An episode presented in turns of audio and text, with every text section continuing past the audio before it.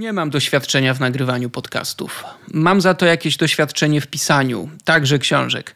E, I może właśnie dlatego do swojego pierwszego nagrania podchodzę trochę jak do przedmowy. Odczuwam potrzebę mówienia o tym, co mnie interesuje. Dodatkowo motywuje mnie też to, że są ludzie, potencjalni słuchacze, może już zresztą w tej chwili nie tylko potencjalni, e, którzy chcieli mnie posłuchać i interesowali się tym podcastem, zanim on w ogóle powstał. I to jest najważniejsza przyczyna stojąca za tym, że teraz mówię i w innym teraz ktoś mnie słucha. Ale jest tu jeszcze jedna okoliczność. W książce Przedsiębiorca Idei nie ma zbyt wielu przypisów.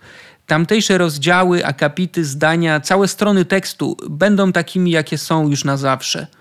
Choć będą zmieniać się ich interpretacje, to same słowa są już jakby zamrożone. Podcast to ich rozwinięcie.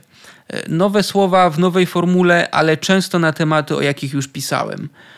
Takie tematy, co do których moim zdaniem warto coś jeszcze dodać.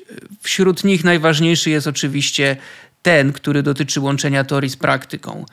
Łączenia w celu budowania ruchu libertariańskiego.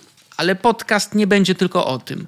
Ciekawi mnie więcej niż tylko libertarianizm jako taki i domyślam się, że nie jestem w tym wyjątkowy. Tematyka będzie więc niekiedy szersza, dotycząca spraw z pogranicza naukopolityce, historii myśli i wpływu, jakie opisywane przez nie zjawiska mają na nasze życie.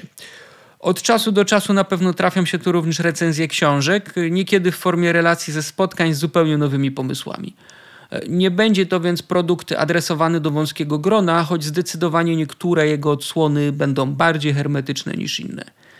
Nie widzę za to w tym podcaście miejsca na komentowanie pseudowydarzeń ze świata polityki. Dużo bardziej interesuje mnie to, co będzie za 5, 10 czy 50 lat, niż to, co wczoraj ktoś napisał na Twitterze.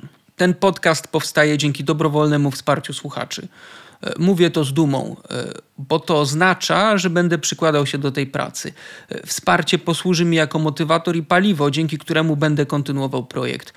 Nawet jeżeli nie jesteśmy w stanie urządzić wszystkiego tak, jak nam wydaje się to najlepsze, mówię to teraz do libertariana, więc i do siebie, to możemy przecież spróbować zbudować nasze najbliższe otoczenie w sposób, jaki nam odpowiada. Na zasadzie dobrowolnych wymian. Wymieniajmy się więc wartością za wartość. Zapraszam do słuchania.